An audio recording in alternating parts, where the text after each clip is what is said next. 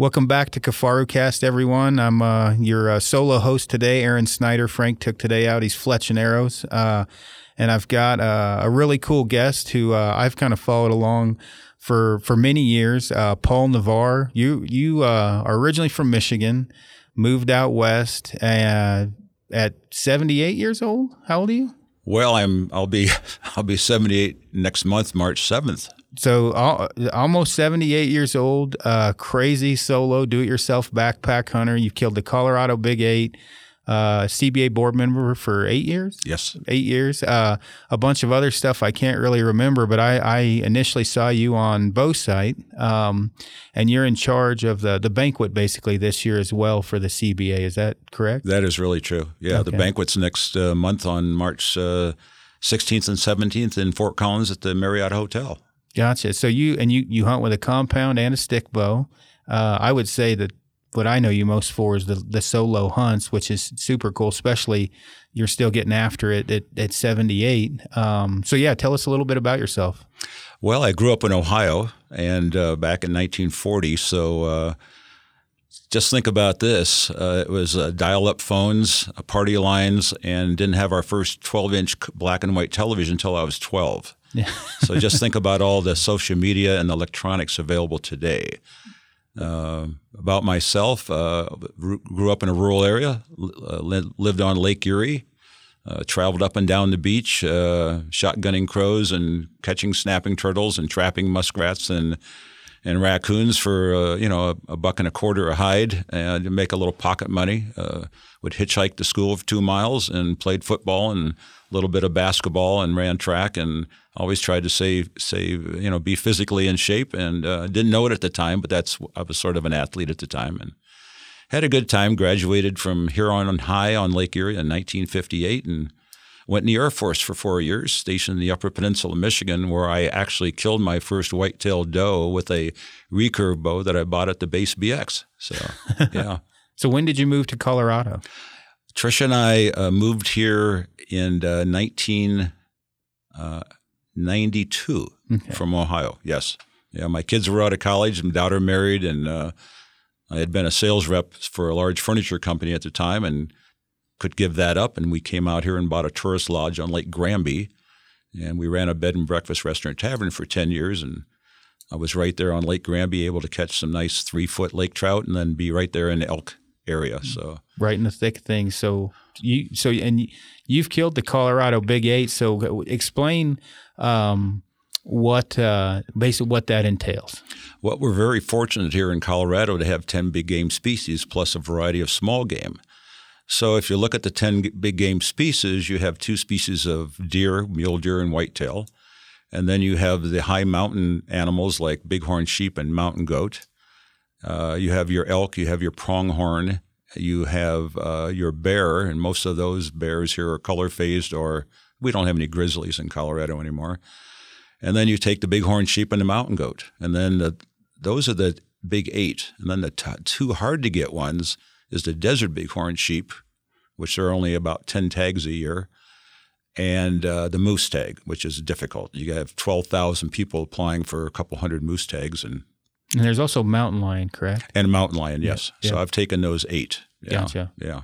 The um yeah, I've been on several moose hunts here, and uh, the moose population here is definitely not only growing but producing what I feel we will have the top ten Shiras moose in the next, eh, maybe top top five to ten in the next five to ten years. We'll be covering the Shiras moose. Uh, uh, and so as far as size goes, uh, there is massive moose everywhere in Colorado, and the population's only growing. And some of the units that ten years ago I was in, you hardly saw moose.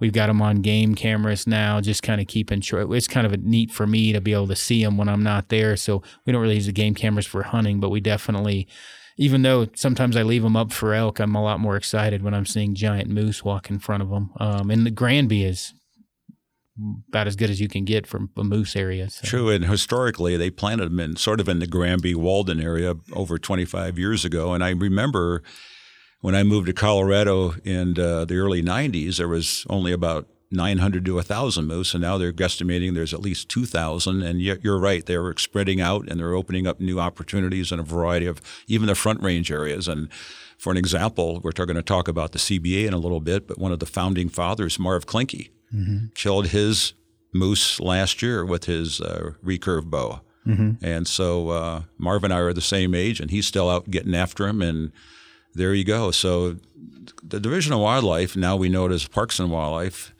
are dedicated people to yeah. to develop habitat and wildlife management. And the difficult part for them, I'll just say this briefly, is that there's only so much pie to go around, and everybody wants a bigger piece. And so uh, CBA is out looking for you know more opportunities, and muzzleloaders are, and rifle hunters are, and then you have the non-hunters that want to enjoy Colorado because uh, all the wildlife in Colorado belong to all the state people.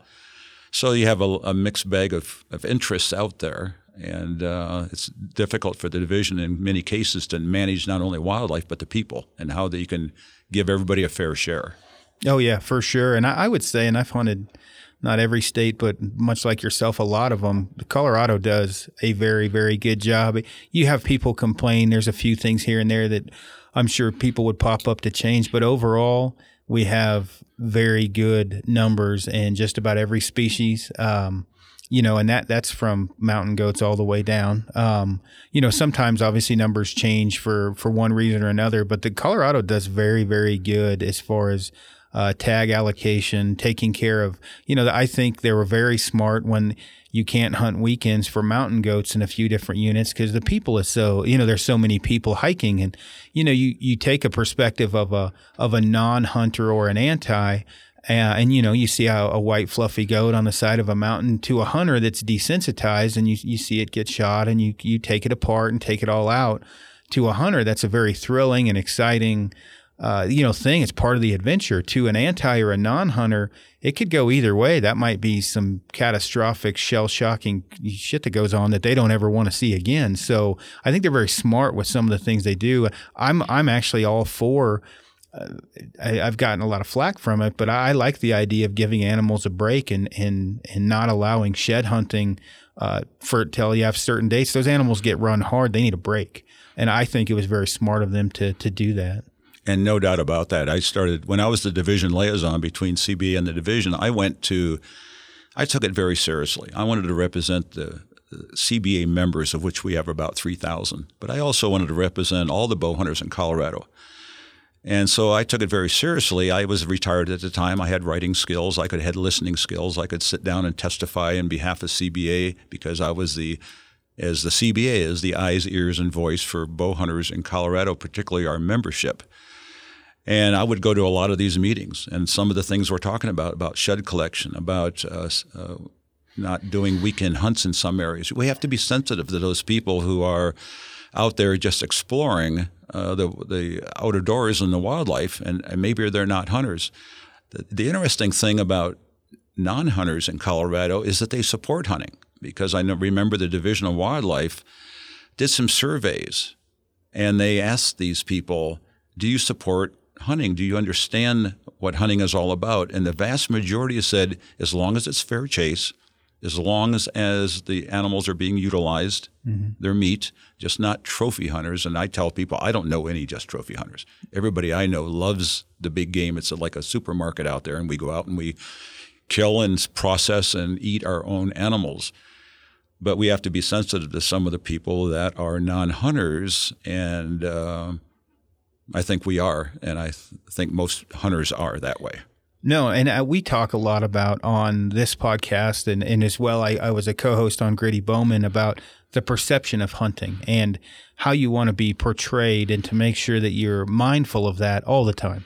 Um, one of the things for me being a photographer that has led a lot of people on social media to ask questions just because of my photography is not all of animals it's of everything for people that maybe in mid road or non uh, or anti hunting to ask the question. And, and and there's initial bond there because of photography for them to at least allow a conversation about hunting and for me to explain well it's not you know we're not just shoot you know taking shots out of the side of the truck. You know i'm a bow hunter um, and this is how it works. And the same thing we're on the side of a mountain. When i run into somebody that's kind of miffed that there's a guy in camo with a weapon eight miles in. We end up becoming friends because I'm like, well, no, I'm not just taking the head. I pack the whole animal out, and this is how we do it. Um, and it's very intriguing to them once they kind of figure out the system and and and the the the way that we portray hunting and and portray ourselves is is more important now, in my opinion, than ever. Because um, we are losing numbers in, in hunting.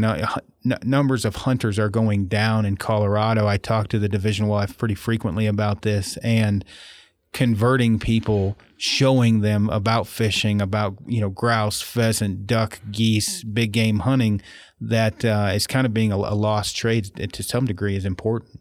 Well, and I think that is true, and there's a lot of social reasons why that's happening, why we're getting less hunters in the field. I remember as a kid in Ohio after uh, you know I'd play football on Friday night and Saturday morning I'd grab my bike and my 22 and I'd be I'd pedal a mile across the interstate. Well, they didn't even have interstate, so let's say the state highway, and I'd go down a county road carrying my gun.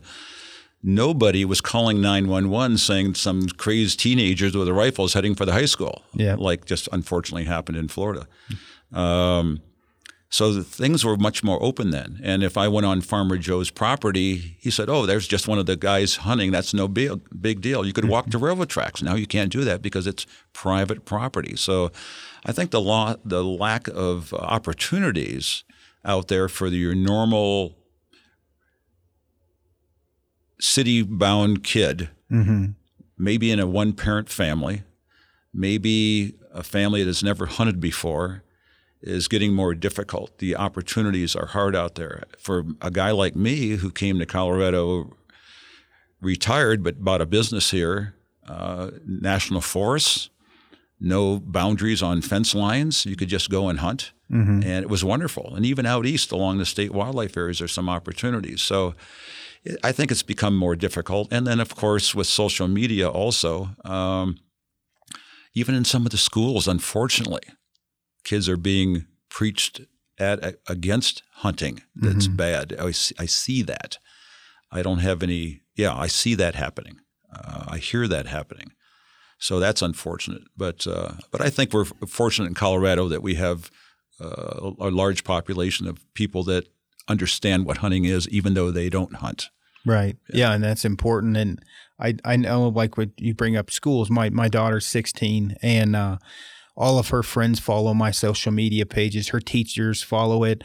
And even that, every little bit helps, right? Just one, you know, chip at a time where they know my daughter and she's normal. She does well in school. She looks, they look at these photos and, uh, they will, it entertains a question, right? It, it opens up a potential where you can, you can convert an anti to a mid road or a mid road to a pro hunting where if you can describe it and they don't see what for maybe some reasons it's TV shows or or whatever the case it may have been that have given them this idea that we're all a bunch of bloodthirsty animals that just take the head out.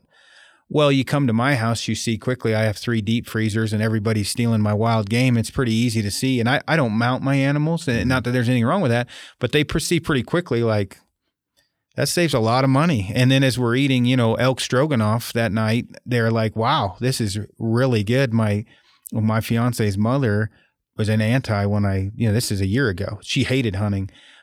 And she took a bunch of my moose home with her uh, when she left to, well, when they went down to Arizona. She wouldn't even think about eating wild game, but it was more the perception in her mind of it than it was the, she ate beef. She wasn't a vegan or any, you know what I mean? She yes, just didn't like the idea of someone killing the animal. Well, that was like a big step for me to get her to change over. And if I would have been a Pecker would about it, it wouldn't have happened. Sure. I was very, you know, had very common sense about. Well, years ago, we used to call that the Bambi syndrome. Yeah, that's know? exactly what yeah, it was. Yeah. yeah.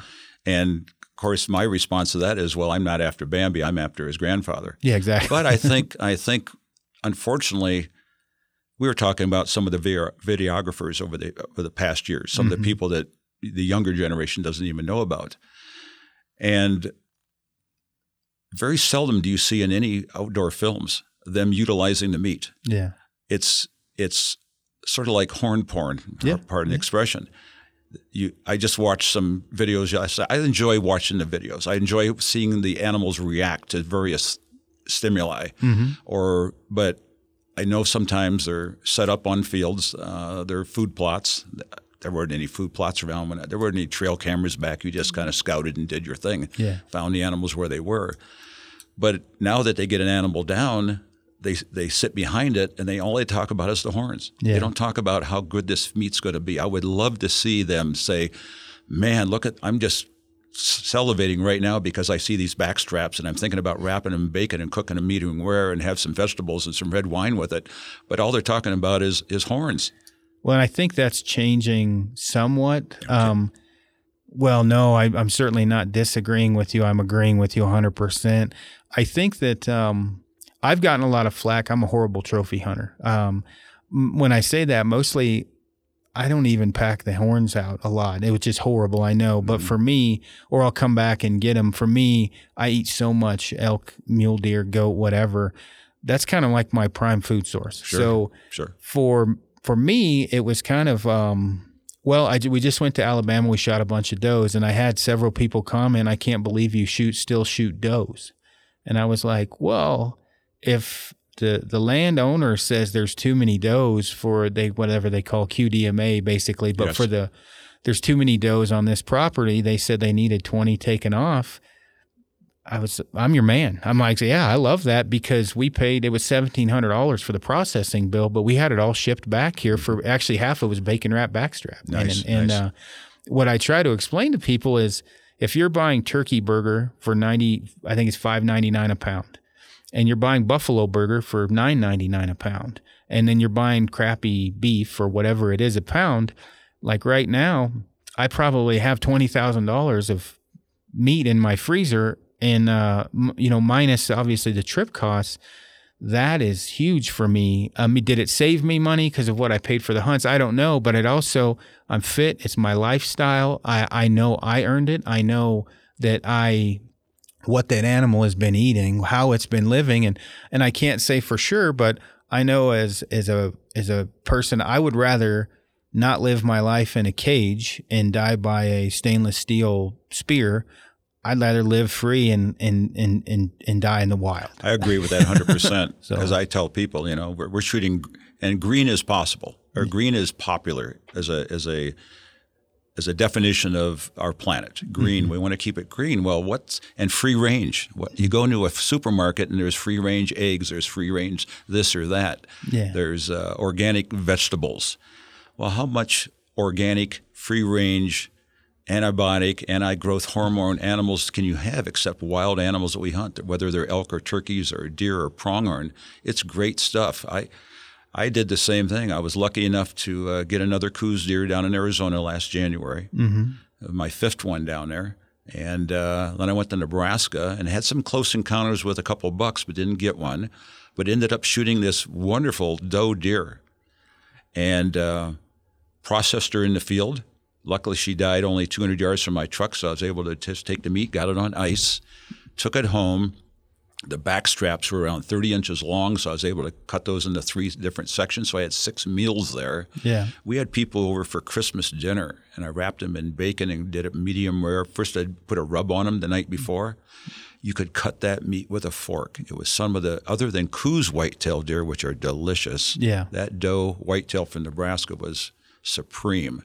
And uh, I'm just finishing off a whole batch of turkey rice soup that, and so wild game is delicious. And I'll tell you a quick story. I go to the gym in Fort Collins probably every other day or every day just to stay fit because I love when I'm not bow hunting, I'm thinking about it. Yeah. And I'm thinking year to year, can I still do what I like to do next year? So I'm going to stay as physically fit as I can. And we'll talk about that later. So a gal and her husband I know, she's a vegetarian. Well, I was walking in the front door with some goose jerky because I mm-hmm. shoot goose geese with the bow and make their meat into jerky. Good stuff. It's the same protein content almost as beef jerky does. Fix it the same way. Mm-hmm. So I'm walking in the door and Scott's coming out and I said, "Here, s- try some goose jerky." And he was eating on it, and then his wife shows up. Would you like to try some goose jerky? Scott says, "Oh, she's a vegetarian." I said, Jeannie, so was this goose. She took a piece and she said, That's really good. Later, Scott said he had never seen her eat meat since they'd been married. Yeah. So just a little education and a little politeness Yeah. on our part as hunters, not pounding our chest saying we deserve this, but understanding it's a privilege to go out there and hunt. Mm-hmm. And then we're supporting wildlife through our our monies that we buy licenses, fishing and hunting license with.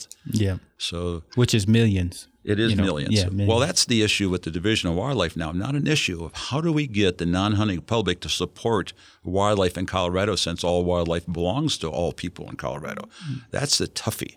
Yeah. Is how are you going to do that? Are you going to do a little little general tax on those people? Are you going to add a dollar to the license plates? Are you going to do what at this? So that's why we're going to have this price increase, and hunters and fishermen are going to have to support that. and I for me and and I know some of the things that I say people you know like anything agree with and others I don't mind paying more. Um I don't mind at all. The the thing is is if I go to a gym let's say and fitness is important to me and they raise my membership up $3 a month it's not going to make me stop going to the gym cuz that's important to me. Um hunting is a, I can work out at my house I can't stop hunting, right? It's not, it would be difficult for me to not have that option. So if it means a price increase, I don't mind. Uh, it doesn't bug me at all. And in fact, if it increases the odds of us staying in the field for 30 days during bow season, uh, you can increase it significantly on my end. And I know not everyone, everybody's, you know, in a different financial um, state in their lives or whatever, but I, knowing what I know now compared to the you know dumber younger version of Aaron, where I didn't think of big picture items. Um, it's my right to hunt, and I don't want to pay more. Would have been 15 years ago, right, or whatever. Where now, yeah, I'm looking at the big picture because I I know what can potentially happen, what can get taken away from us. Um, and so for me, it's it's kind of a moot point. I don't mind. Well, and I think that's important that people look at the big picture. And I think when I was the division liaison, going to every wildlife commission meeting, and that's once a month, I remember coming out of the woods and driving to Durango mm-hmm. and buying a new clothing because I didn't. All I had was my camo gear to testify about something or represent the CBA back then. I learned a lot. Mm-hmm. Not only did I go to the public meetings, which were every other month, but I went to the workshops, and there mm-hmm. you learn a lot about the needs of the Division of Wildlife and where the money is being spent. And I think the average Joe guy doesn't know, doesn't see the big picture, and doesn't understand the infrastructure of the Division of Wildlife and where that money goes and how many big game species we have, plus then all the other things that are involved in the infrastructure of the Division of Wildlife or now the Parks and Wildlife, for an example. You, some people are saying, why do they need money to, to fix these dams? Well, there's 120 dams on state wildlife areas that are that need to be repaired. Yeah. And so it's unfortunately it is it's sportsmen's money, fishermen's money that ha- needs to be raised to m- do maintenance on those dams. So those are just little tidbits that people don't understand sometimes. No, and I, I, I mean, I is is um the the shed hunting, um, you know, not just the seasons, but paying for a shed hunting permit. That didn't bug me either, which I got a lot of flack from my shed hunting buddies, and I, I tried to explain it in the case of um, if you the gym is an example, or uh, if you're going to go get your hair cut or or whatever, you're going to go get a tan. You're paying for something that you need or want to do. Um, if you want to go walk around in the woods, that's free, but you're you're pulling off the ground an item that belonged to an animal's head, and that animal belongs to the state of Colorado or the people of the state of Colorado. Um, in a very simplified uh, version of my brain. Um, Okay. you're going to sell that antler. Some people do. So for me to pay for a shed hunting license is no different for paying for a hunting license, I guess is what I'm getting at. I'm just paying the toll to go out and do something I love. It doesn't bug me to have to do that. Um, I don't know how you feel about it. We haven't talked about that, but it, the animals, one, need a break, and two, it's not that much money. And if it goes to the wildlife, then I'm all for it. It doesn't bug me. Well, we talked about horn porn before. Yeah. And so we have people that have, prior to the, the restriction on when you could gather horns, were going there early, harassing animals on snowmobiles. I even heard some accounts of people chasing them with snowmobiles, hoping that the antlers would drop Oh, that's off. hundred percent true. Yeah, I've That seen is it happen. true. That is Yeah. true.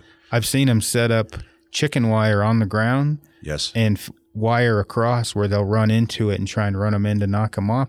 And that makes me want to shoot someone. Uh, I mean, that sounds horrible, but that does I understand. piss me off because again and, and it's not like i'm the most i'm desensitized to it you know things don't bug me you know things happen when you're hunting that you know aren't sometimes you have bad shots things like that but when you're deliberately causing an animal harm that you're going to try and kill again later it doesn't make a whole lot of sense to me in my feeble little brain like is it that big of a deal just wait for the damn thing to fall off you'll find Oh, it later you know Well, the commercialization of horn gathering is tremendous. it's Uh, huge now yeah Uh, you and I have both heard of stories of, of 20 or 30 people showing up. They're, Mm-hmm. they're being hired by somebody to go in and, and, and go across the hillside yeah and gather horns, and they're getting paid by the hour, maybe the pound or something like that. Yeah. These horns are selling for $10 a pound. yeah Uh, chandeliers, uh, knife handles, a variety of things. dog dog chews are the Dog new thing, shoes. That's in, that's insane. Yeah. that's insane that you can take a horn and cut it into a foot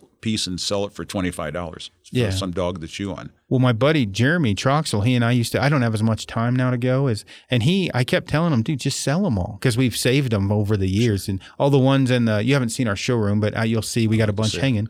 Um, you know, those are all sheds we found, and it's fun for us. I bring the stick bow now and stump shoot, and I don't keep them anyway, so I just flinging arrows. But if somebody said, "Hey, for you to go shed hunt, you need to pay forty bucks if you're going to take one home," or you can just go wander around out in the woods, I'd pay the forty dollars for it to go to the, the damn wildlife anyway. Um, it you know what I mean? That doesn't affect me because it's going to wildlife. Now, if there was misappropriation of funds, totally different. But the animals have a hard enough time as it is, um, and they need as much help as well as the state of Colorado needs as much money. And they're talking about animals on their winter range. They're not talking about Yeah. their summer range where they're they have free to flow. But the only the only downside is going to be is that I remember a few years ago I was over near Montrose hmm. and I was turkey hunting.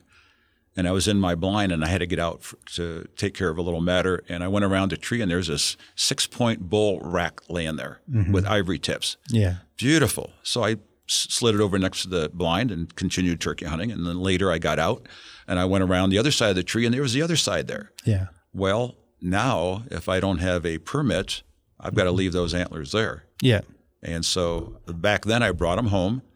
I even used those antlers as show and tell at the uh, Elk Fest at Estes Park. People would coming walking by, didn't have a clue that the elk dropped their antlers or even grew some of the fastest growing cellular growth in the world. And they were carrying around these uh, 20 some pounds of antlers on their head. Then they would drop them off. And I'd say, well, here, hold these. Some people kind of irked back, like, oh, I don't want to touch those. Other people said, wow, they're heavy. Heavy, yeah. They didn't know. So it was a little educational factor there. But excuse me, there'll be some downsides to it. But I think overall, you're right. Yeah. I don't mind supporting the Division of Wildlife because I've seen these guys. They're just like you and I, Aaron. They're devoted to habitat and wildlife and, and trying to work with organizations and people and creating a wonderful atmosphere for wildlife viewing, for recreation outdoors, for hunting here in Colorado. And they, they need money. And unfortunately, that's the way it goes. Yeah, and and again, if if um, I, you know, you don't you don't have to take the horn home, or in my case, I'd probably go hide it, um, and then go buy a shed antler, uh, an antler hunting license, come back and grab it. I mean, and if that was a ticket, I would take it with pride because I think it's smart to go hide the antler and just come back and get it. But um, I think that uh, you know, looking, trying to look at it, you know, even myself, like I say, is a big picture. Um, you know, when you when I buy um, uh, like a fishing license, hunting a combo, I would guess there's probably going to be a little check box to add a uh, antler, you know, shed hunting license in there as well. Maybe not, but I, I, again, if it's going to a good cause, it doesn't bug me to to do it. Um, you know, and, and there is some negative sides for sure, but you know, it it is what it is. But um, you know, while we're talking about not shed hunting, hunting in general, you now you've hunted with a partner some, but you've solo hunted a ton. Um, A lot. and and what's so I've done a few 14 day or solo trips, which about drive you mad. Um, I you know I watched that show alone and and try to explain it to my fiance of it's not the physical portion really, and it's not it's your brain Yes. is, is the problem. That's right. So How many? Um, well, maybe not how many, because that's probably hard to count up. What's what's the your average hunt, and what's the longest you've went solo? Well, the longest hunt was actually last year up in the Flat Top Wilderness area, and I decided to use my recurve bow because I'd killed 11 elk with my compound. Yeah. And I went, okay, here's my challenge this year. Am yeah. I physically able to do this? It's 77, everyone. Keep that in mind. Yeah. So, yeah. am I physically able to do this? So, I practiced a lot. I was feeling very comfortable out to 30 yards. Where I was going to hunt was at 10,482 feet. So, I had to gain 1,400 feet in less than two miles. Mm-hmm. So, I had to hike up a deer, uh, uh, horse trail to get there and I set up my little spike camp in a in some black some Engelmann spruce trees. Had a nice little cove there, and I was probably within oh a third of a mile of where I knew some elk were going to be on a wallow or out in these meadows. I was downwind. Uh, there was a stream within 100 yards I could get water out of, and I'd had my freeze dried food, and I had my man and a half mountain tent and a tarp and a sleeping bag. So, how do you do that? How do you stay up there? How do you get mentally aware of what you want to do? Well, I like my private times. Yeah. I mean, let's face it, just coming down to Denver today, when I hit Denver, the traffic went from 60 to 10 miles an hour. Then it was bumper to bumper. Yeah. When I was a sales rep in Ohio, I could handle that years later, but I still, even back then, I needed some quiet time. So I'd go out on Lake Erie and go walleye fishing, or yeah. I'd go in the woods and go squirrel hunting or something like that. I always knew I needed my quiet time by myself solo. I remember reading about you packing in a book. Yes. And I'm like, and I'm different. Yes. I ain't packing in a book. It's just not well, me. But I listen to an audio book. Yes. Technology, okay. right? Yeah. There you go. There you go. And so yeah. So this year I, I was going to I could spend the whole season up there. I got there three days before the season. Mm-hmm. I did come out for uh, uh, Memorial Day mm-hmm. weekend, but I went back that Monday. And I did go down to Meeker for two days just to refresh and have a good meal and see a friend of mine down there and came back. So I spent the better part of 25 days up there by myself. So, how do you do that? Two things that make the time go by. First of all, you are self aware and confident of your own abilities. Yeah, your field craft. Yes, right. Yeah. I don't take risks. Mm-hmm. I don't step on a log, I always step over it. Uh, I don't go hunting down in some hellhole where I can't get an elk out. So I have to be careful about that. So I'm aware of what my equipment is. I've got a, a spot messenger mm-hmm. if I need to let Trisha know I'm okay, mm-hmm. or call in the Mounties if I'm not. Yeah. So I can rely on that. Um, I have a camera with me, mm-hmm. and I take a lot of pictures of anything I can see, from flowers to bugs to crawly things. I had a pine marten come into camp because I had shot a grouse and had eaten it over a nice little fire. That's the only time I ever have a fire cook the grouse. You don't have to pluck the feathers off; just singe them off, mm-hmm. and put a stick in the in the belly where the guts were, and then rotate it over a fire, and you got this beautiful little oven that you've created with the skin and the singed feathers, and then you cook it and add a little salt, and you dive into it like a caveman. Yeah, and it's good stuff. But uh, I take reading materials. I got really involved in Louis L'Amour oh, books. dang. I've probably gone through 50 of them, and I take two or three of those. I probably have two or three down in the in the truck when I go back if I need to upgrade my foods. Uh, I'll take some adventure books, some CIA, some uh, uh, some adventures type stories. Yeah. So you get up in the morning at four, you cook a little oatmeal and hot chocolate, and throw some granola bar in there, and that's what you have. I take some jerky and some trail mix for munching on. I go hunting and back maybe by ten. I'm only hunting within a mile of my camp because I'm right there with the elk, right. trying to be away from them the best I can, watching the wind. I'll come back, I'll shoot my bow. Uh, I might have a little bit more grazing of food. Uh, I'll take some pictures all the time. I might even take a nap. I get out a book and read a couple chapters, maybe mm-hmm. take another nap and maybe shoot my bow some more, maybe go take some pictures. I try to do an evening meal before I go hunting in the evening. Mm-hmm. So by three o'clock, I do that, and by four, I'm heading out again. Yeah. And uh, so I'm keeping busy all the time. I'm not bored. Oh, and last year, for the first time ever, I did a daily diary, which is really kind of fun to do. Yeah. So three days before, and I put this all on Bowsite. Yeah. So I did pictures and all the all the uh, the words I had printed. So I, I did a daily log of what I did. Mm-hmm uh, day by day by time, and and then I even added in in in those uh, messages some of the hourly stuff I was thinking about. Mm-hmm. What were the what were the the uh, early men on this planet doing like I'm doing? How did they survive? What did the fur trappers do? Mm-hmm. Uh, how did they survive? Um, little things like that. I even here's a funny little story. Uh, when I was in the sixth grade, my art teacher said, "Okay, class, how many of you seen an ant crawling around?" Oh yeah, we all raised our hands. Sure, we've seen ants. Okay, I would like, she said, I'd like you to draw an ant.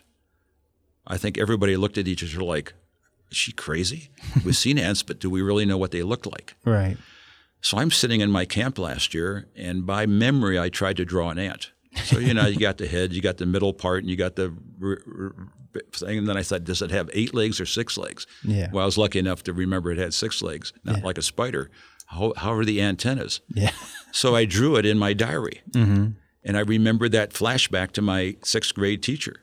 And so then finally, I'm sitting there on the log one day just drawing things out, and here's these great big black ants crawling around. I took one and I, I, I harvested it and uh, copied it, and it was pretty close to what You almost I nailed did. it. Yeah. and I just wrote a story about that. And so I was keeping busy mentally and physically, uh, and I was resting, and I had good food, and I could communicate with my loved ones at home. And if I needed to get down my truck, I could be down there in an hour and a half. Mm-hmm. So I, I worked my plan Yeah. and I worked my adventure and I kept busy and I was safe and I didn't take any undue, you know, Yeah. Yeah. No, and I issues. I that's what I preach is stay busy was Yes. one of the things and I I take way more I'm younger and stupider right I mean and, and it may be my, I do things I should not do even even still um, when I'm when I'm solo um, which I shouldn't uh, but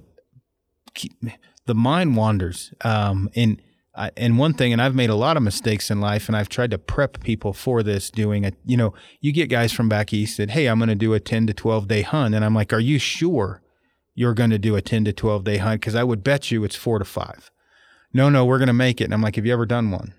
I'm like, I'm just telling you, be prepped to come off. The, there's no, no, you're not losing a man card. You need to come down in four or five days, go in, shower, eat a burger, go back in. Don't, don't, don't worry about it. But the amount of people that actually can make 10 to 12 to 14 days a solo is small, extremely Mm-hmm. I think small. so. I think so. Um, for me, it seems like I always think about all the mistakes I've made, or I'll get in that little bubble. And if you've made a lot of them, that's a lot to think about. And and uh, it doesn't necessarily make me come off the mountain, but I think, why do I? And I start, I, I start getting, I'll start glassing, I'll start screwing around the camp.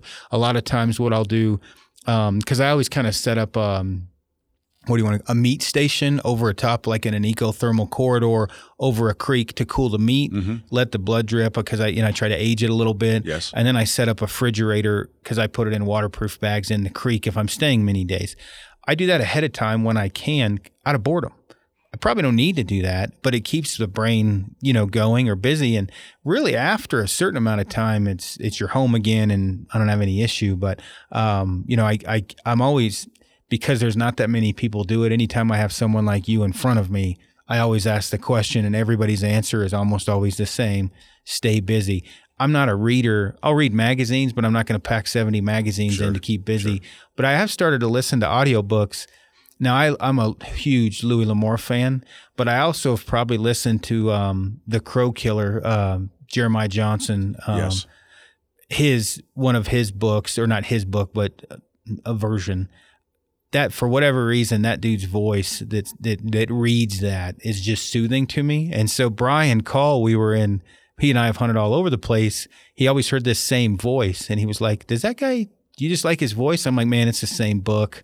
I've like, I have the Crow Killer memorized from beginning to end, and then obviously the Far Blue Mountains, the the Sacketts. Um, I've listened to that Yes. one a ton as well. Uh, either way, um, I think that uh, being able to do it like you have even now should give a lot of people hope listening because for me i was going to be happy if i made it to 50 55 staying backpacking in and here you are 77 almost 78 Yes. still getting after it and, and you're successful it's not like you're doing a nature walk back there i mean you you you harvest animals Well, the nice thing about I've got a lot of support from my wife, Yeah. Trisha. I love when she looks in the freezer and say, "Paul, I don't see an elk in there. Don't come home until you get one." and she supports that. Yeah. I've gone down to Arizona for 30 days. Yeah. I've gone to backpacking like that for the whole season. I've been gone for 30 days. I'll go to Nebraska for two weeks at a time. Mm-hmm. She's plenty busy. My, you know, my kids are, gee, 54, and I've got a granddaughter who's going to be 21, graduating from Ohio State this year, and so we support each other. But that's the whole key is that I understand people with young families that are just growing up and they have to spend a lot of time with them. I'm very fortunate that most of the guys I know my age aren't hunting anymore, and then a lot of guys younger than me that are wonderful fa- parents Yeah. and supportive of that, but love their bow hunting. But they have a job, they have their family to raise, and I can understand that. I'm just hoping, and I don't try to be a role model, but in some cases, I've had people say, "Paul, I really value your outlook in life and what you're doing today, and um, you're staying in shape." And I said, "Well." That's what I want to do. I'm a I'm a hunter and a fisherman. I I don't bowl. I don't golf. I don't go to the bars. Uh, you know, I don't smoke. I don't drink. I'm in a- the same boat. I don't drink a whole lot, and Yeah. I've always been sort of an athlete. I I remember um, when I was a sales rep on the road. A lot of the guys would go to the bars and go out to eat and get their face full of and stomach full of food. I'd go out and put my shorts on and go run six or eight miles. And I went, I said I wanted to run a marathon before I hit 40. Well, I did it at 39. Did the mm-hmm. Glass City Marathon in Toledo. Did one in Cl- Cleveland. Ran a bunch of half marathons, 10ks. And so I just, I've always been kind of an athlete shape. I probably weigh what, 10 pounds more than I did in high school or 12 pounds. But I think I'm stronger today because I've just made a commitment to do what I love to do. And if I don't do what I do to stay in shape mentally and physically, I can't go hunting next year the way I want to. Well, let's talk about that. That was one of our topics because we we train uh, at Red Rocks and Green Mountain, and day before yesterday, Amy and I are there, and I've got a, I, I'm, I'd once a week or once every month I do, I'll do a heavy pack training day. So I've got like an eight thousand. It's sticky. I look like a ninja turtle. It sticks out. Everybody, no matter how big the pack is, what are you training for? And my version is usually to be in shape. That's I just Yes. like I'm just trying to get in shape. I don't need to give them some long drawn out. And it's reason. a lifestyle. It's a year-round lifestyle. It's not one of these. Well, I find out it's better to stay in shape than get back in shape. Amen. Amen. Yeah. And I think it's good for your family and your lifestyle and you're at home and here at work and you just mentally more prepared and physically comes right along with it. Well, so what now? Do you take any? Do you take any supplements? Do you take fish oil pills or anything like that? Glucosamine, um, what, or do you just eat healthy and drink water? I drink water. I drink a lot of juices with not a lot of sugar in it. I eat a lot of fruit. Mm-hmm. Um, I eat. Uh, I like granola, but you know, and and but I, I probably eat a couple bananas a day. I eat an orange a day. Maybe munch on an apple. I eat a lot of healthy food. I just, like I said, we just had turkey and rice soup last night. We had some wild game here and there. I like salads. Mm-hmm. Uh, I could probably survive on grilled cheese and ham sandwiches and uh, and and a nice salad. I mean, I just like that combination. And Yeah. maybe a bowl, you know, a bowl of soup. Yeah. Um, so yeah, I've always tried to eat healthy, and uh, but I think I think it comes right back to I want to hunt again next year. I want to go elk hunting. Mm-hmm. I've done my bighorn sheep. I've done my mountain goat. So I've done my high altitude stuff, Mm-hmm. but I still want to go elk hunting, and if I can do it for 30 days, great. So what do I do? Uh, I'm a member of one of the gyms in Fort Collins. I've been going there for 15 years, Mm-hmm. mostly in the winter. I was there yesterday. Of course, I can't be there today, but I'll probably be there tomorrow. Mm-hmm. I get on the treadmill. I walk the track for a couple of miles. I get on the treadmill. I try to switch it out. I do upper body strength, but I don't overdo it. And here's the issue I see of guys that are trying to curl 60, 70, 80 pounds and maybe more. And I go, I said, I remember when I started at the gym, I'd start at 10s and then the 20s, and then the 30s and up to 40s. I'd do that in sequence and do a couple sets of those. One time when I was doing the 40s, I ripped some muscles in my forearm. It mm-hmm. took forever for that to heal. And I went, I'm never going to do that again. Oh, that was me. I I lifted too heavy, and at Right. 40, my elbows are catching well, up. I see that. So now it's maintenance. It's maintaining some strength. I go up to the cable pole and make sure my bow arms and my fly fishing shoulder is okay because I, I never want to hurt those two because I'd be devastated if I could pull my bow back and do some fly fishing. yeah. So keeping in shape is important. Watching your diet is important. And you're right. I try to be in shape 90% of the time. And then probably about three months before season, when it gets a little nicer, I'll take my black lab chase. He's going to be actually he was nine yesterday, Valentine's Day. Mm-hmm. Wonderful retrieving dog. I'll put my backpack on, throw a couple gallons of water in there, and just head out on one of the canals near the house and mm-hmm. do about a four or five mile loop. And then the other day, I'll get on my mountain bike, and even though I don't ride it in the mountains, I hate getting flat tires on my road bike. Mm-hmm. So I take my mountain bike that has a bigger tread on it and get on the bike trails from Fort Collins and go out to LaPorte and do some hills over there. And that's about a 20 mile circuit. Mm-hmm. And I'll do that every day. So I'll do that on and off pretty regularly for almost two months. Mm-hmm. I'll drop about eight or 10 pounds. I'll be in fighting shape for elk season. My legs will be strong. And uh, I'll be able to do what I want to do. The thing that I do too, though, when I'm especially when I'm elk hunting, and we talked about somebody's with bad knees Yeah. in your office, and I wear these Davis knee sleeves. They're polyurethane, polyprop, yeah, polyurethane sleeve that you slip up your leg and over your knees, and that helps keeps the knees warm and all the ligaments and the tendons and the bones kind of compacted. And it's particularly if you're coming down the hill and forcing your knees in an area Do you that use walking sticks? I do occasionally. Yes, I do. Yeah, I do. Not so much when I'm hunting, but when I'm descending and going down. I remember coming down from 12,500 feet with my mountain goat. Mm-hmm. I mean, I had to hike up. It took me three and a half hours, and you keep hitting these false summits. Yeah. I was going up an avalanche slide over near the uh, Collegiate Peak south of Leadville.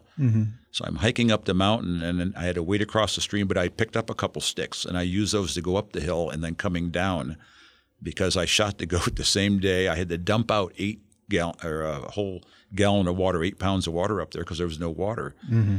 So I boned the, the sheep, the goat out, put it on my back, picked up my camp, and hiked down the mountain with it using walking sticks. But keeping balance, keeping that, even if it's just one walking stick, Yeah. now you got at least two contacts to the ground every time. Yeah. And no, I- am a firm. I preach them to everyone. Um, I same as you. I don't hike in with them very often. Sometimes I do, but when I get 100, 150 pounds on my back, I'm I'm I'm using them. I I have an ice axe walking stick Yes. that's um pretty handy and certain because I'll use it to dig out. And when I was up in the up north, I would. I mean, honestly, it's kind of handy to hack out little pines for the helicopter to land. Um, so yeah, I think that's uh that's important that people I didn't think ahead. You know, I didn't listen to people like you. I was like, oh, what the hell's he know? And and thank God my knees are good. But from and I did steroids when I was younger, a piss poor decision. Okay. That is catching up with me because now my elbows are just they're in pain all the time. I have like tendon problems basically. And uh, if I would have just maintained and stayed in good shape rather than tried to build so much muscle, and I'm not saying there's anything wrong with that, but if you're a mountain hunter, it's a it can be a problem when you to get big. You got to lift heavy. Probably not the greatest idea if you're trying to go hunt sheep and mountain goats. Well, so. one thing I do more now than ever because it does take when you get older your muscles to to get started up before you exercise. Mm-hmm. So it's called stretching. It's Yeah. called warming up. yeah, I just started to do that too. yes, and I didn't do this until about ten years ago when I up in the at the at the gym I go to. They have these mats and they have these stretching bars and all the thing, and people were in there stretching and doing all sorts of over your heads and legs and lifts and things like that. And I and then I started reading about stretching and. And I think the older you get, and even young people now are doing a lot of stretching. I see guys that do go right into the gym and start lifting right from squat. I mean, they don't they don't pre warm up at all. Yeah. But I think now that I've learned that I've got to take it easier, that I go up there and maybe for 15 minutes do a variety of stretching, just things, just to warm up the body, and then I'm mm-hmm. better off for it. And then I, like you have realized, you don't want to exceed your weight limits. You don't want to pretend you're 19 again. You don't want to try to impress the cute gal down the way that's looking at you. yeah, yeah. Yeah, I mean, Them yo- damn yo- women, yeah. yo- yoga pants have changed everything anymore. Anyway, they that's that's another subject. That's true. I well, I started a foam roll uh, which is a big one. I use Voodoo floss, which is um, painful but works great. Yes. Uh, and then obviously, I just stretching in general. It's and, and I foam roll on a Nalgene bottle in the field. Oh, sure. Uh, especially because I get uh, IT band issues, so Mm-hmm. I'll roll that. I roll my back. So uh, I'm definitely all things in, in important. Um, Well, repetition is good, but I, I just try to, every uh, a couple of days I switch off a routine to a different routine. Maybe I'll work my upper body one couple of days in a row, and then I'll. I'm always doing cardio though. That's so important. I tell people it's legs and lungs. yeah, If you're going to go into mountain hunting, it's all about legs and lungs. yeah. No, I, I yeah, I agree with that for sure. Um, so what? Uh, um, we got about ten minutes left here. Technology, uh, just to give everybody kind of an idea, which this is a comical story. Um, I'm speaking at the CBA banquet, and uh, when when when you had initially approached me about that, I said I would do it, and we talked a little bit. Um, and then later on, um, you guys tried to get a hold of me. You needed a photo, Yes. and I was in um, British Columbia on a grizzly hunt, and I quickly learned you don't text, um, and you generally don't have your phone on. That's true. and uh, so I texted a bunch of photos, and then uh, I pulled them off Dropbox. And I sent a link, and then I called Lou uh, Felipe or Philippi or Yes, you yes. Uh, I said, "Hey man, I sent all this. He didn't respond." And he started laughing. He was like, he he he said, "I shit you not." He does not text.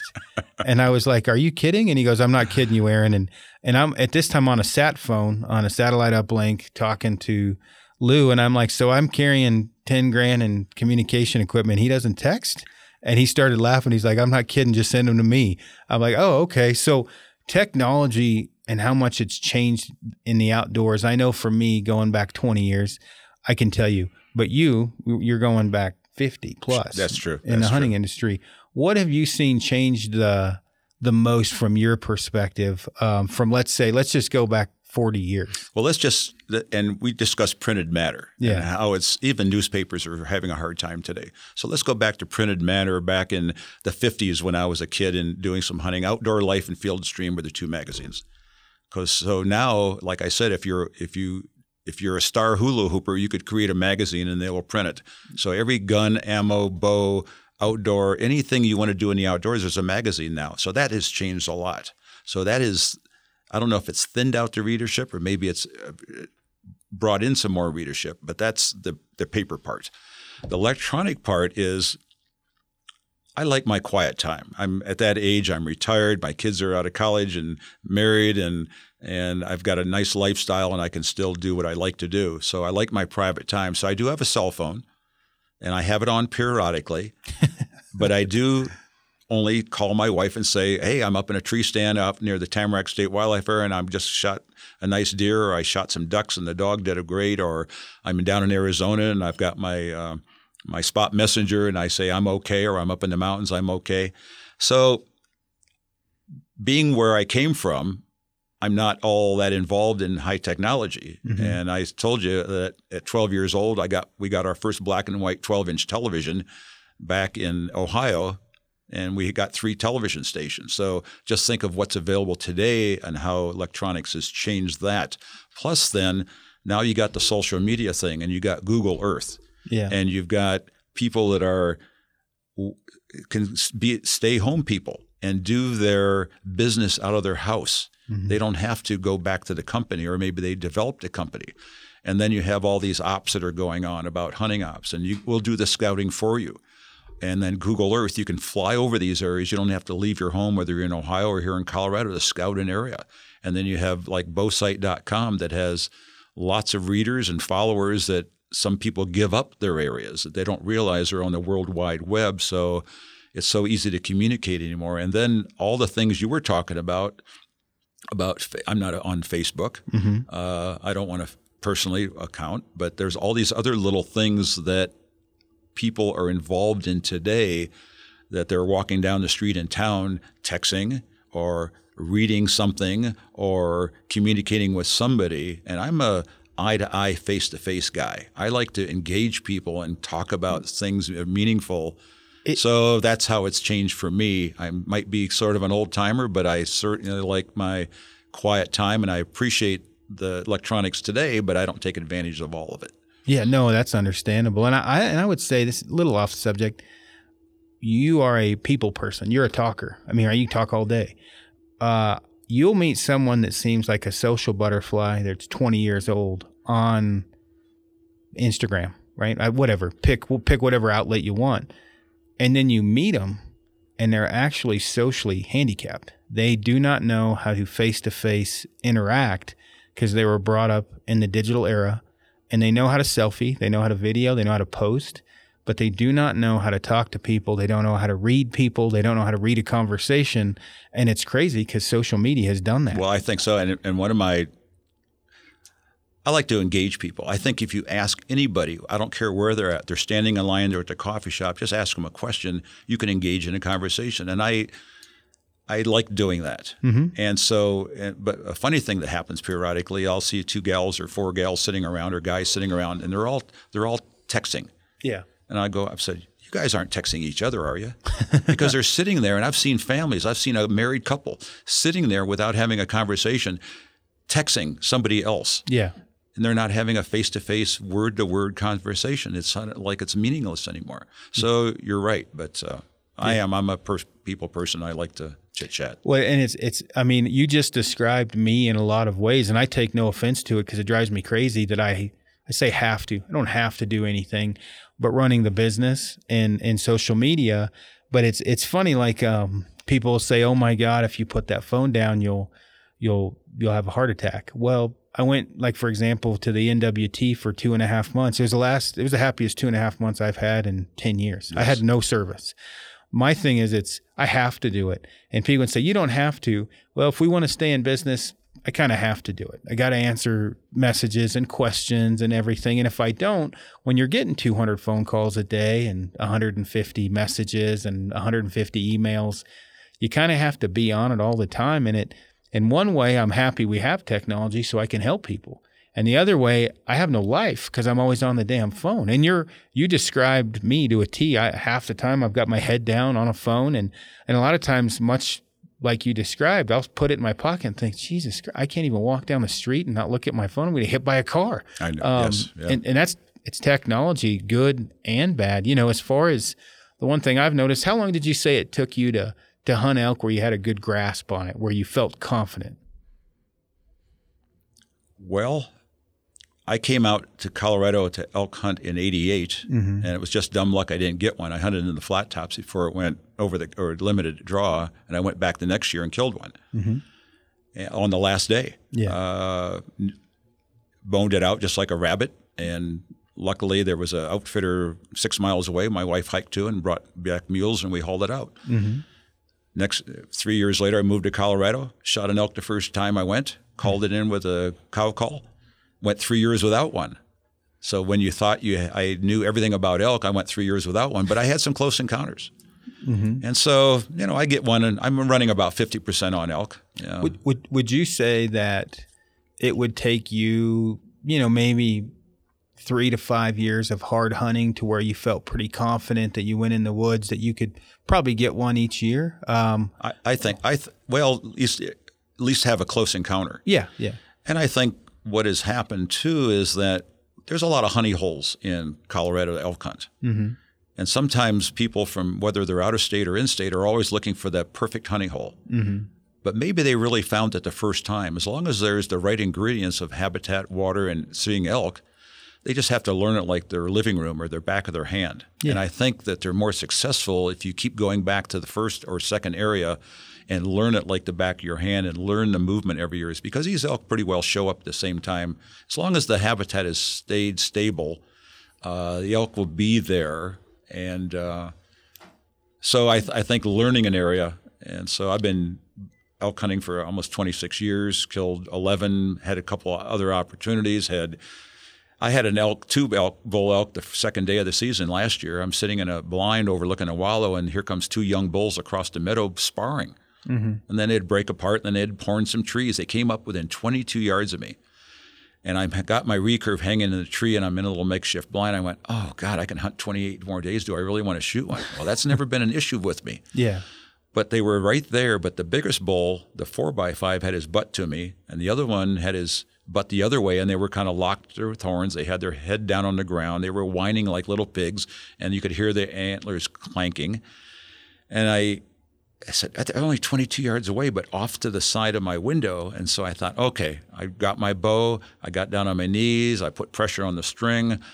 I was waiting for them to turn broadside, and the wind switched 10 degrees, and they were both out of there in a minute. Yeah. And then a couple of days later, I had one at 15 feet, and I heard him hitting some antlers or a, a tree across the meadow. So I set up, had the wind right. I said, okay, he's going to come downwind on me. He's going to swing around. So I'm watching this area. I'm kneeling down next to a tree to my left, not thinking he was going to slip down the meadow, come across the bottom, and come up my side and slip right into this opening 30 yards away.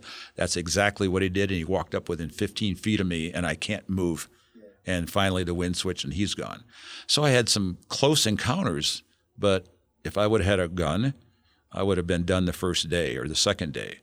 Uh, so that's not what it's all about. I want to have close encounters with animals. I want to see the snot dripping out of their nose. I want to see the their eyes, you know, blood red, and their mouth opening, and they're screaming at me. I want to have that personal encounter. Yeah. With that, so like I said, of the elk I've killed, none of them have been over 35 yards yet. So I like that close encounter, and I think that's why a lot of guys like love bow hunting. Oh yeah. Well, I, I'm kind of weird, but you know, I went from accuracy past well past 100 yards with a compound to being pretty enamored and excited reinvigorated i guess you could say with a recurve um, i yes. shot it in 16 shot the compound last year and it gets in your blood it's hard to get out and and quite honestly, I'm lazy with a compound. I shoot things farther away. Where you see an elk out in the field, I probably would just shoot it. Mm-hmm. Um, you know, I'm, I'm totally admit that that you know if it's at 80, I'll just kill it at 80. Where eh, it's a lot harder with a recurve, but man, I get to see a lot more oh, cool stuff uh, for well, sure. And, you know, and I shoot both, and and I call my compound my meat bow. Yeah, if I really want to bring some meat home. I'm I can shoot a little farther, pretty accurate out to 50 yards. It can shoot faster and flatter, mm-hmm. uh, more accurate. No no doubt about that. My and so that's my serious bow and my meat bow. Recurve. I grew up with a recurve. Killed my first deer when I was in the Air Force in the Upper Peninsula of Michigan.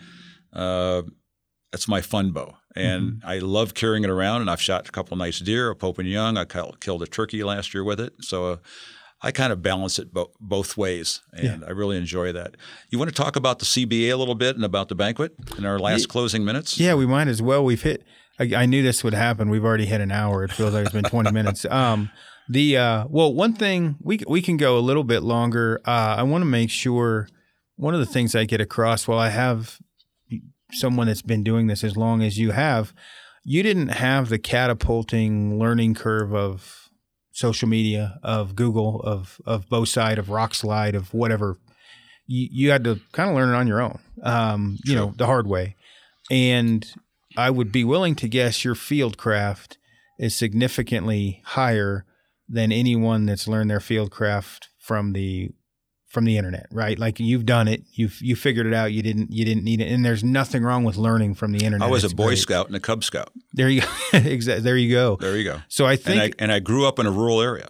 Yeah, and mm-hmm. we had to make do. We didn't have man-made jungle gyms in the in the schoolyard. Uh, we swung on vines. We built our own tree huts.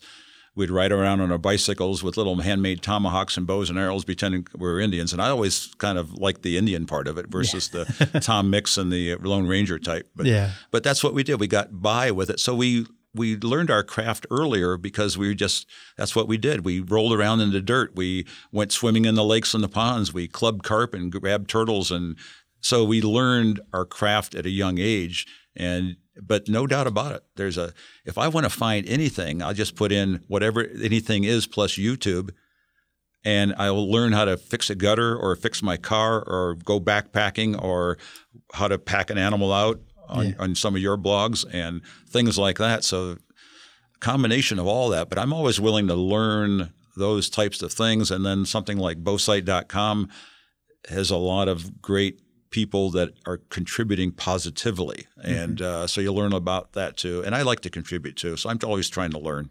Yeah, and you're a Bowsite guy. I'm a Rokslide guy, probably because I started Rokslide. Yes, but, you did. Uh, I um, I don't even get on forums anymore. Um, I just don't like dealing with some of the the negativity. I, I guess, understand. but they are a great resource. Um, I, you know, if you can, especially if you can weed through the BS a little bit, um, there's not very many places where you can go and ask how to debone uh, an elk and run into guys that have killed between 10 and 30 and have 20 of those guys tell you how to do it. Sure. Um, uh, you're not going to run into 20 guys walking around the mall that know how to do that, right? You're, you're going to have to dig where you can find it out No on doubt. there. And what about you know elk, the gutless method? Yeah. Whoever thought about that five years ago? Yeah. And now it's Well, I, I did five years ago, but I I, it, I was lucky enough many years ago to have a guy show me. yes. The problem is now is these deer in Alabama. I hadn't gutted a deer in so long. I immediately hit the guts. Um, but Brian was laughing his butt off. But again, resources that we didn't have, you you especially didn't when I was learning, and and I guess it's when I'm kind of make sure you learn it not necessarily the hard way, but the definitely get in the field and and learn these things. Learning it on the computer only gets you so far. You really need to put hands on and, and field experience to to to learn some of these things. And I know some people can't, but it's certainly not going to hurt you uh, to maybe skip a show or skip something and, and head out and go on a backpacking trip to just learn how to backpack so you can become a better backpack hunter. Um, Well, it's called boots on the ground. and I think Yeah. it's important. I'll just briefly tell you my evolution about bow hunting. So, I started with my first bow shooting carp in the marshes of Lake Erie mhm. uh, as a kid. And then I shot at a couple squirrels and a couple woodchucks and maybe a couple birds back then. So I get in the Air Force in 1959 in the Upper Peninsula, of Michigan, buy a Ben Pearson 50 pound bow and some cedar arrows and some feathers on them and a and a three blade bodkin head. Oh Lord, Didn't know a thing about about a bow except that it was a 50 pounder recurve. Didn't know anything about arrows, nothing about spine, nothing about FOC, any, excuse, you know, weight forwardness, none of that. Uh, Fred Bear. So camo. I had a Woodlands jacket. I had my Air Force brogans on. I had some green flight pants. Uh, probably had a, a floppy hat on. I took uh, cork and uh, burned it and put it on my face and hands for camo. yeah, And so, and there were any, and uh, tree stands were not illegal in in uh, Michigan back then. mm-hmm. And so I've evolved from there and just kept picking things up along the way. And certainly some through magazines, some through electronics today. And I'm still learning. And it's amazing what's out there that people can use to make their hunts easier. But it still comes back to the physicalness of it and the desire to Yeah. go out there and do it. And I've got a lot of desire to go hunting because let's face it, I'm going to be 80 in two years. But every year I take one year at a time and I say, Am I mentally and physically prepared to do the type of hunting I want to do? Sure, I can go deer hunting and shoot off the ground and that won't take a lot of effort, but I love elk hunting and I want to keep doing it. I want to keep solo hunting and making, you know, just making the physical effort to do it. So I'm very conscious of that and I'm going to do everything I can to keep doing it. One of these years, I'm not going to be able to do it, but I hope I still have another five or six years to be able to do that. Well, you're giving young dumb shits like myself hope that I can keep doing it um, for a long, long, long time, and that's that's good because I need all the motivation I can get on that. But uh, but yeah, go ahead. Why don't you go ahead and talk about the the CBA, what what you guys do, and as well the banquet. Well, let's historically CBA was was developed back in 1969 by a, a band of stick bow shooters back there and longbow shooters that were devoted and passionate about what they wanted to do, and they wanted to try to develop some hunting seasons for bows only. And so they worked with the Division of Wildlife back then, the Wildlife Commission, the legislature, and over near Durango and a few other places around Colorado, they developed the first elk seasons in certain game management units. Well, look, today we can hunt elk statewide, and 80% of those elk are in over the counter units, and there's a bow hunting season of 30 days. And uh, so it's evolved from that. And then look at all the other big game animals. We have seasons for bow hunting seasons for sheep and some areas for goats only. I shot my goat in a rifle area. That's okay. Uh, we can hunt mountain lands, but that's a any weapon season and it's set there. But I chose a bow. Uh, deer seasons for for uh, and uh, both mule deer and, and whitetail seasons for archery. So CBA has been part and parcel into having to develop and working with the Division of Wildlife to get their share of the hunt and plus having bow hunting seasons. And the, the challenge today is try to maintaining those seasons. There's always people saying, well, the bow hunters got it too easy. They can hunt 30 days. Well, our success is only 13% versus rifle hunters that are 25 to 30% for elk, for an example. no doubt bow hunting has increased tremendously. We've got 44,000 bow hunters in Colorado, of which about 20,000 of those are non residents. Mm-hmm. So we've got a lot of bow hunters today. So the challenge with the division is, and I'll talk about CBA in a second, is how to, how to manage all those people properly. Mm-hmm. And, and so. So the CBA was developed 40 uh, some years ago. The banquet we're having in Fort Collins is our 43rd, so we've been around a while. So we have a board of directors that meets once a month uh, in mostly in Denver, but sometimes around the state, and they talk about all the things that are vital to the CBA as an organization. Uh, whether it's the jamboree or whether it's uh, hunting seasons or whether it's the five-year season structure or whether it's the banquet or whether it's fun shoots and a variety of things like that or award ceremonies. Uh, and so that's a challenge every year to, to get that done, uh, but it's very worthwhile.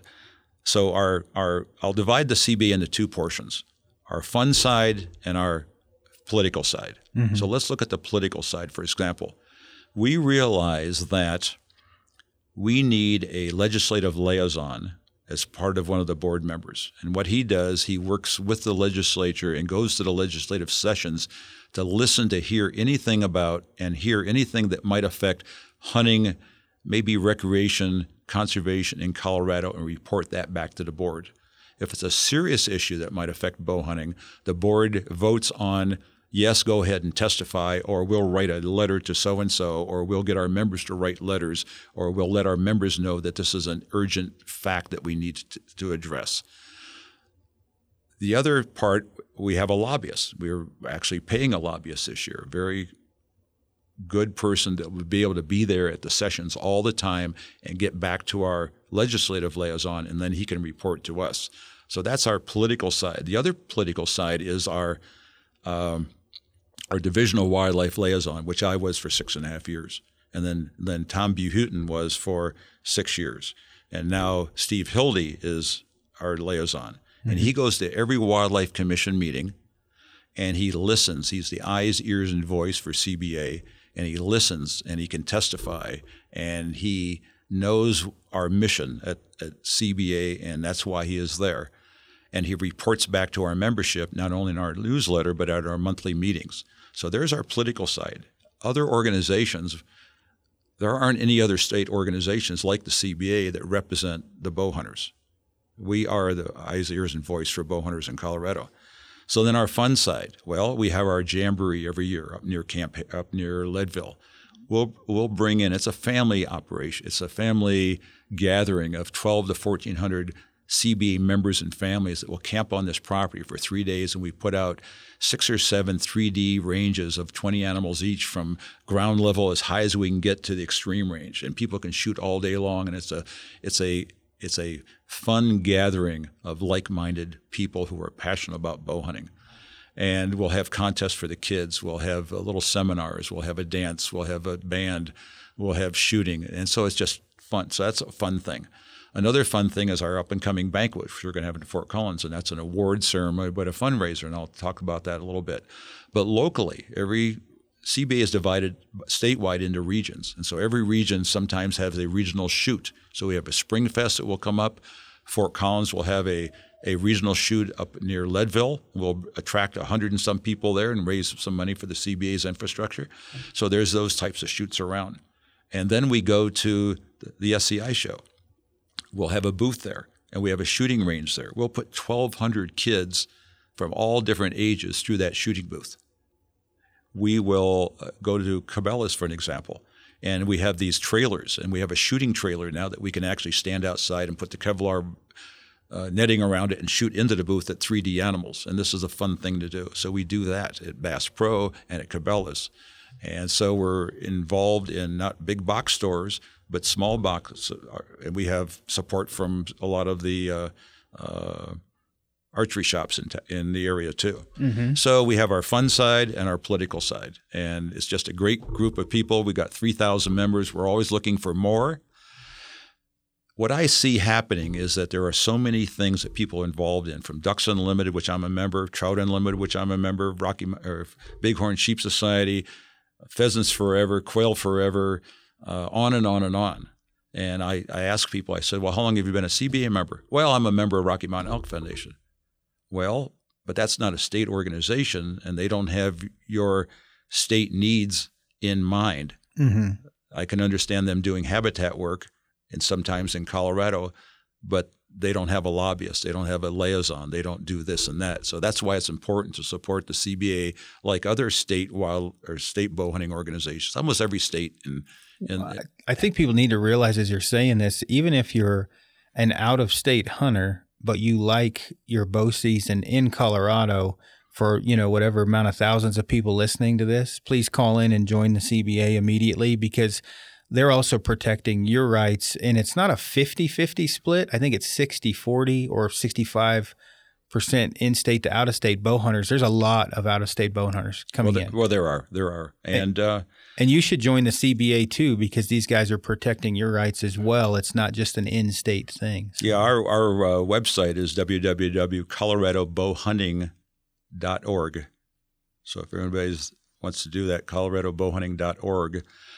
Well, so th- we've been around 40 over 50 years, mm-hmm. and we've done a lot to make, try to, improve bow hunting in Colorado. To try to reach out to a variety of ages of bringing in the kids. That's so important, as you know, because mm-hmm. as as you know, we probably there used to be at one time maybe 40% of the United States was hunters, and now it's down to 12%. And Colorado, we're lucky enough to have the 10 big game species. We can attract a lot of hunters, but still, socially, sometimes hunting isn't acceptable to some people, or they don't have time to do it, or they weren't raised that way. So, so that's what CBA is about. We're here as a statewide organization to support and improve and and uh, bow hunting opportunities here in Colorado, and work with state and federal agencies and develop habitat programs. And so, I'm a life member, and I would never not be a CBA and member. How much is it to uh, for the membership? It's thirty five dollars for a family.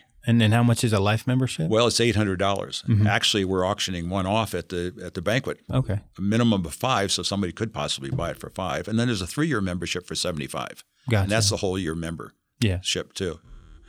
So the banquet, just very quickly, uh, I'm the I'm the banquet chairman.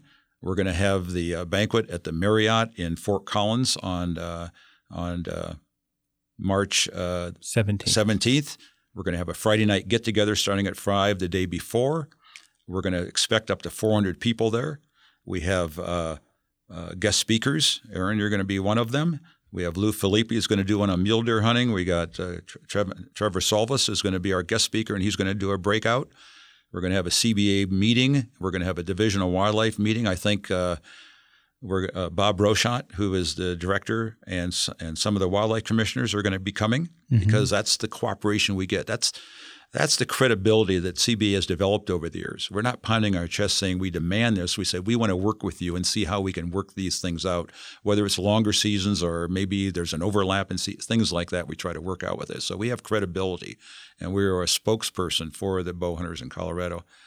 So that's going to go on. Uh, people can. Uh, it's open to the public. If you don't want to go to the dinner that night, you can come and look at the seminars. We're going to have a big trophy wall where people are going to bring in a variety of heads and mounts that they did. I've, I've got a good friend who has a state record whitetail, 194 and change. And he's out of town, but I'm, he said I can take that and hang it on the wall and, and show that as a state record he took back 30 some years ago. So it's a, it's a great gathering of like-minded, passionate bow hunters that are going to be there we're going to have a dinner later, like I said, and then we have a silent auction and a raffle. So we've got a couple of African hunts. We have a, a, a Newfoundland moose hunt, a Kansas deer hunt, a couple pronghorn hunts. Fred Eichler, who is a well-known guy, is is donating a three-day turkey hunt. He's going to guide it, and you're going to stay at his ranch. And then Wayne Carlton's coming with his new calls um, called uh, Carlton Native Calls and Wayne's donating 100 of his calls to CBA with CBA logo on it. And I asked him, would you take your handcrafted elk call and go up and auction it off to everybody? And then he's going to bundle some of his turkey calls with Fred Eichler's hunt. So we're going to bundle things. We got a lot of nice product for silent auction. We're going to have a ladies' luncheon. We're going to have a teen scene. We're going to have kids' auctions. We're going to have the big raffle and silent auctions. Expect up to 400 people at the Marriott on that day, and it's just going to be a fun time and a good gathering. So, No, that's good. So, well, people definitely obviously come to the banquet. What I don't think most people know, Trevin and I are actually going to wrestle. So, you guys will get to see that too. Uh, I'm just kidding. But join the CBA. Um, it is extremely important. And again, not, not only in state people, but out of state. Um, you know, and I, I'm busy. I don't pay attention to as much things as I probably should when it comes to uh, some of the different obstacles you guys run into. Uh, but you're definitely out for our best interest as a bow hunter, uh, you know, from season dates to along the lines with everything else. So I can't encourage enough people to join. And the website, what was it again? It's uh, www.coloradobowhunting.org. Dot org. So hop on there and join if you're listening to this, and definitely come up and, and visit us at the uh, the banquet. Um, I, I'm looking forward to seeing Lou. I, I see Trevin from time to time. I haven't seen Lou in a while, and he's uh, not only a great hunter, he's also probably could have been a comedian. He's a funny dude. And so. and and I understand you're going to donate a backpack. Yeah, we're probably going to donate more than that. Um, but well, we'll have a booth up there. But we're going to donate a, a, fully kitted out backpack, so frame and bag. Well, that's nice. Um, what we're going to do with that, though, we're going to maybe I could. Do you think I can pick that up today?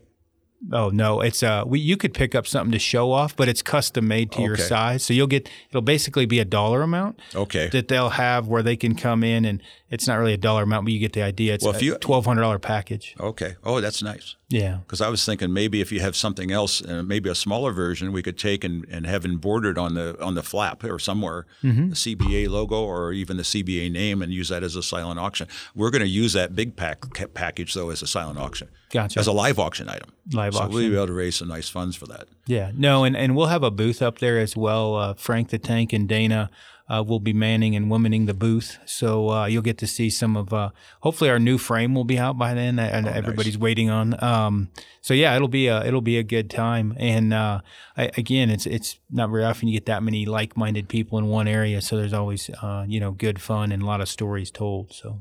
Really, you know, it's an award ceremony basically. It's to award those people that have spent a lot of time and effort to support CBA. We have the Bow Hunter of the Year, we have Hall of Fame winner, we have Rep of the Year, statewide Rep of the Year, we have First Timers Awards.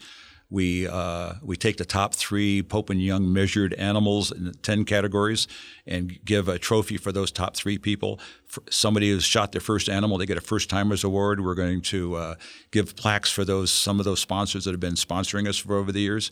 Uh, so awarding these people for what they have done for CBA and the accomplishments they have done in the field is very important to maintain that momentum to move forward and grow our organization and bow hunters in Colorado. Definitely, definitely. Well, cool, man. Well, I appreciate uh, you coming on here. I this is the first time Paul and I had had actually met, um, and really only the third time we've probably even talked. Um, I knew you from from Bowsite back in the day, just kind of following along. So, uh, yeah, no, it'll be great. I look forward to doing the the banquet for the CBA. Everybody join, and again, I appreciate you coming on. It was my pleasure, and I'm anxious to get a little tour of your plant here. Yeah, yeah, we'll give you the full tour. So, all right, everybody, thanks for tuning in.